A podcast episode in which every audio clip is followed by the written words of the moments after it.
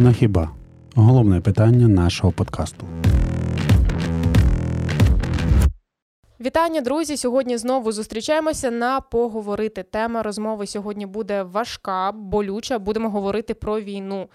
Війна на Донбасі, котра триває вже сім років. Війна в Україні, війна загалом в історії.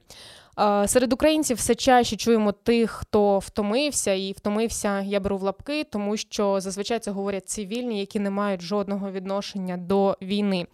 Що думають про це цивільні? Що думають про це військові? Ну що, поїхали. Раді вас вітати у нашому подкасті на хіба. Сьогодні в гості запросили людей, які знають про війну набагато більше, ніж ми. Причому не лише сьогоденну війну.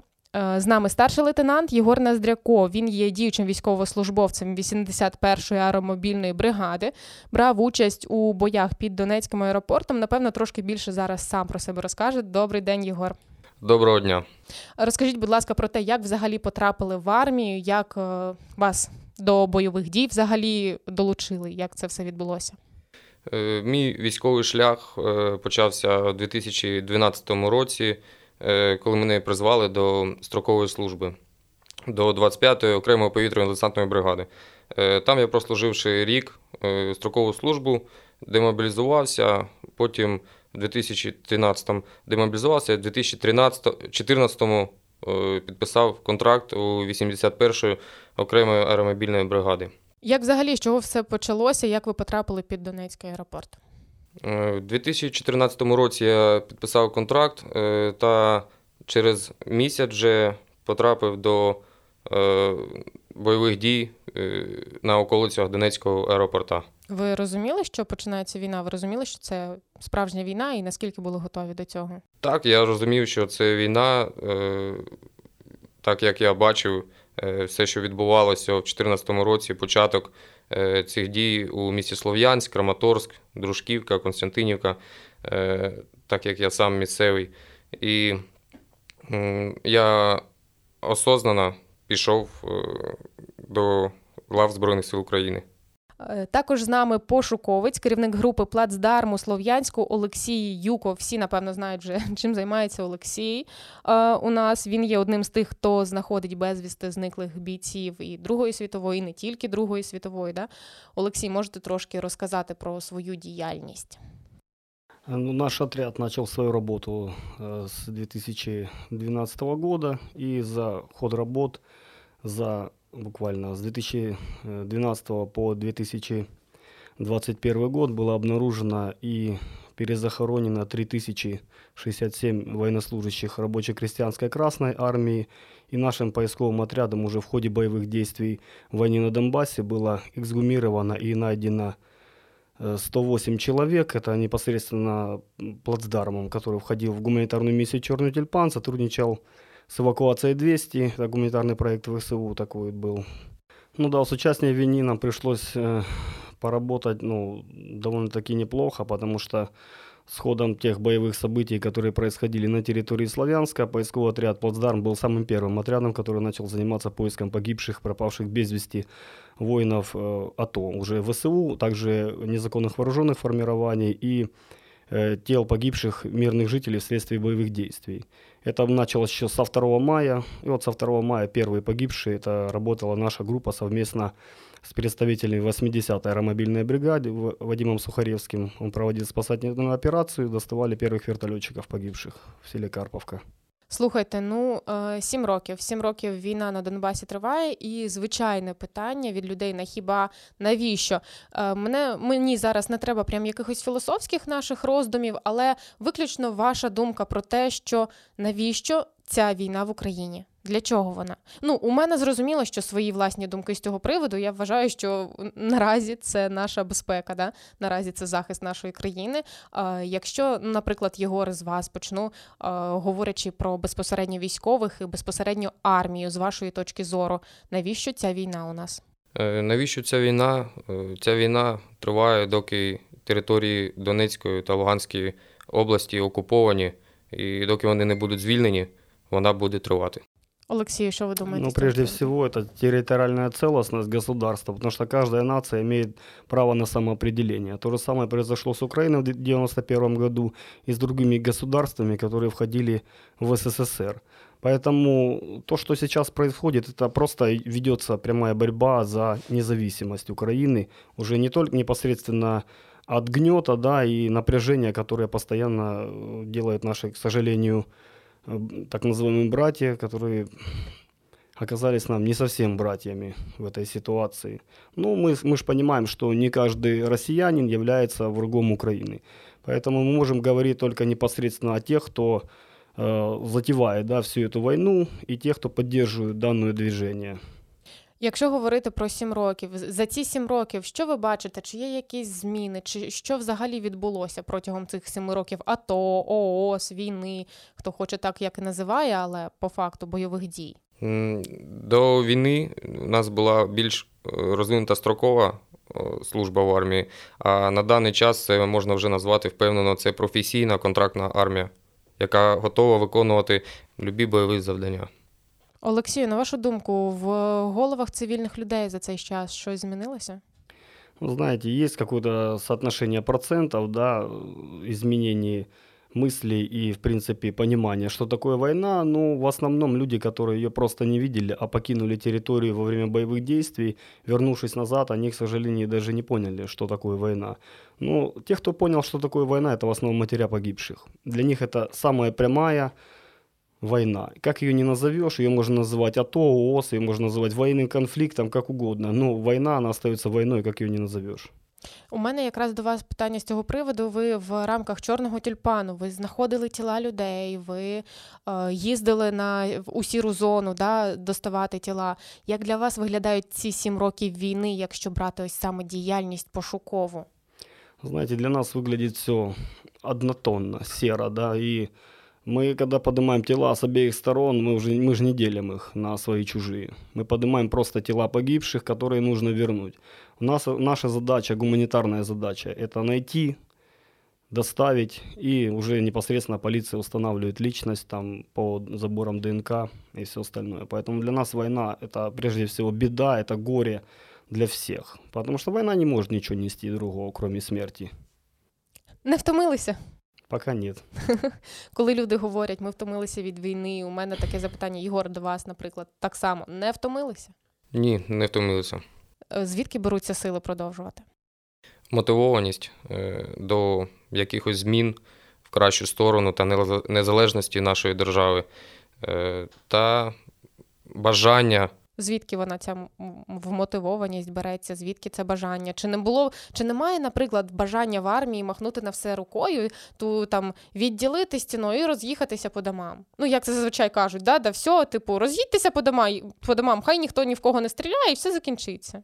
Ні, це мотивованість е, та е, любов, патріотизм своєї держави та любов до своєї справи так як я є професійним військовим е, з військовою освітою, та я являюсь патріотом е, десантно-штурмових військ та своєї держави. А ось ця думка людей, що, типу, перестаньте стріляти, війна закінчиться. Як думаєте? Наскільки вона реальна взагалі? Це неможливо. Можете роз'яснити, чому? Чому це неможливо? Можливо, це тільки тоді, коли російські війська та так звані е, ДНРовці, там ЛНРовці покинуть територію Донецької та Луганської областей, е, коли над Донецьком та Луганськом буде висіти український прапор. Угу.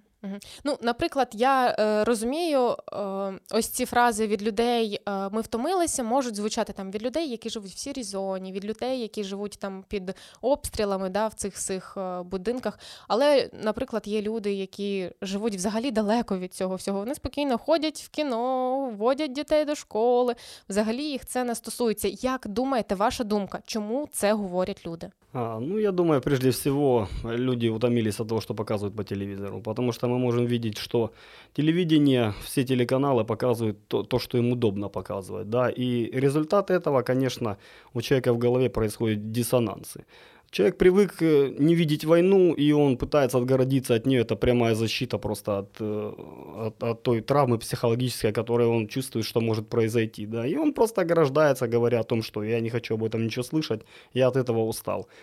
Просто нету конкретики. Так как Украина ведет неполную, да, э, не только политическую войну, но а также ну, у нас не работает пропаганда как таковая, да. Информативная. Информативная война, она у нас, э, в принципе, на нуле. Если говорить честно, и мы не показываем, как тяжело людям, которые живут в серой зоне, как тяжело военнослужащим, ну, как тяжело, в принципе, людям, которые находятся не только в зоне боевых действий, да, но и находятся на подконтрольной Украине территории и не видели этой войны. И постоянная вот эта вот нагру, нагрузка психологическая с телевизоров, да, она при, приводит к тому, что идет опять же диссонанс, ну, сумасшествие, они не понимают, где правда. А должен быть канал, который показывает, постоянно рассказывает, разъясняет людям. Это не должны быть какие-то политические баталии, потому что зачастую люди устают от политических баталий, там, как вот произошло в Славянске, да, начались политические баталии, и мы по факту теряем наш город. Ну, это результат. Это результат именно отсутствия информационной войны, нормальной информационной войны, которая приводит, соответственно, уже население да, в состояние готовности, понимания того, что происходит, что такое война. Слухай, слухайте, ну ось е, сам факт того, що люди бачать це, це через телебачення, чують, е, хоча це їх все одно не стосується. Тобто, ви маєте на увазі, що ось е, вся ця інформація до людей доходить через там змі, там телебачення, інтернет і таке інше, і саме це впливає на їх рішення, ось так відгородитися. Правильно? В основному, да, 80% людей іменно так і поступають. От як я розмовляв з людьми, то я і вижу, да, я, вони мені розказують о том, що вони бачать по телевізору, як це їх достало канала. Ну, по факту, сам телевизионный ящик, да, служ... информационный, служит вот таким вот психологическим фактором для людей, которые даже не понимают, что такое война, они пытаются от нее отгородиться и сказать, это ваши проблемы. Э, мы в ней не участвуем. Між іншим, я згодна з вашою фразою про те, що в більшості в більшості не показують усіх важкостей да, військових. Тобто ми звикли до картинки, які всі сильні, радісні, там в окопах стоять собі, задоволені, все добре. У нас мотивація, ми всі там прорвемося і таке інше. Але реальна картинка, Єгор, у мене до вас е, питання щодо реальної картинки. Ви кажете, що одні з таких боїв були під Донецьким аеропортом. Чи можете ви зараз навести там, наприклад, декілька спогадів про те, як то все було, там з яким настроєм їхали, чи були страхи, взагалі з чим е, довелося зіштовхнутися в цьому аеропорту? Можливо, якісь страшні моменти? Просто мені спогади якісь про те, як ви туди добралися і що там відбувалося.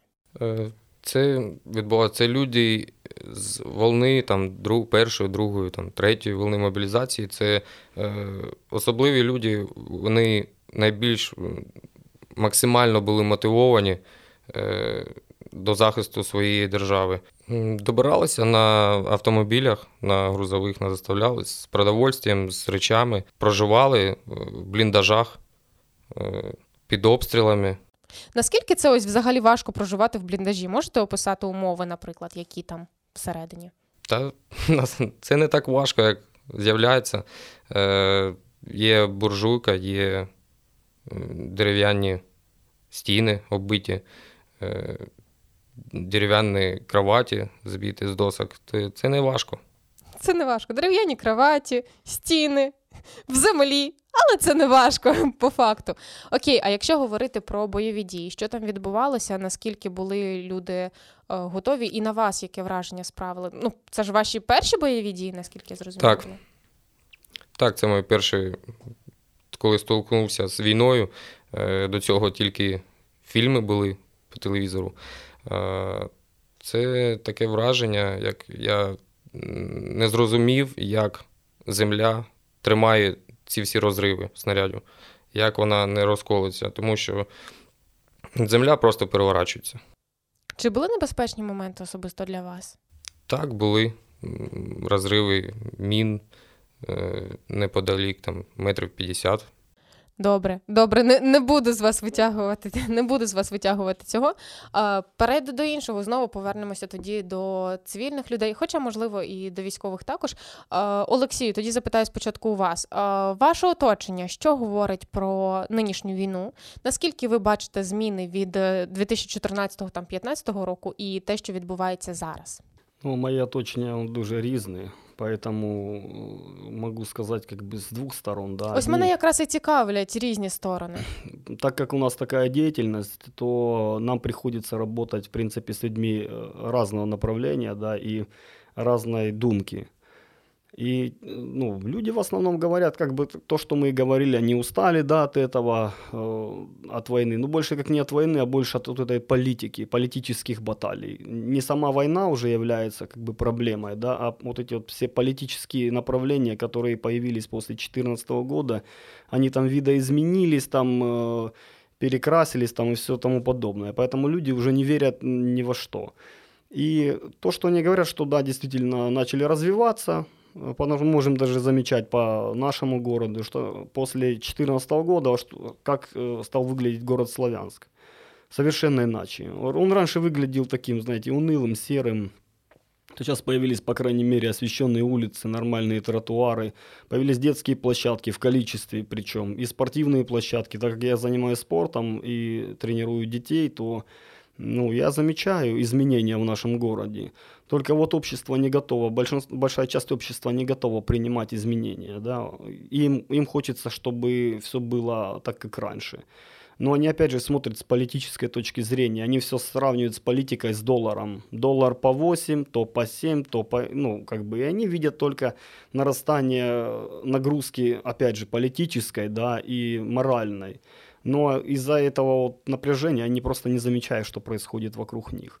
Некоторые говорят о том, что им вообще все равно, что, что что-то меняется, и нам не важно. Говорят, главное, чтобы не стреляли. Поэтому люди очень по-разному думают, в принципе, поэтому точки зрения людей, они бывают совпадают, бывают нет.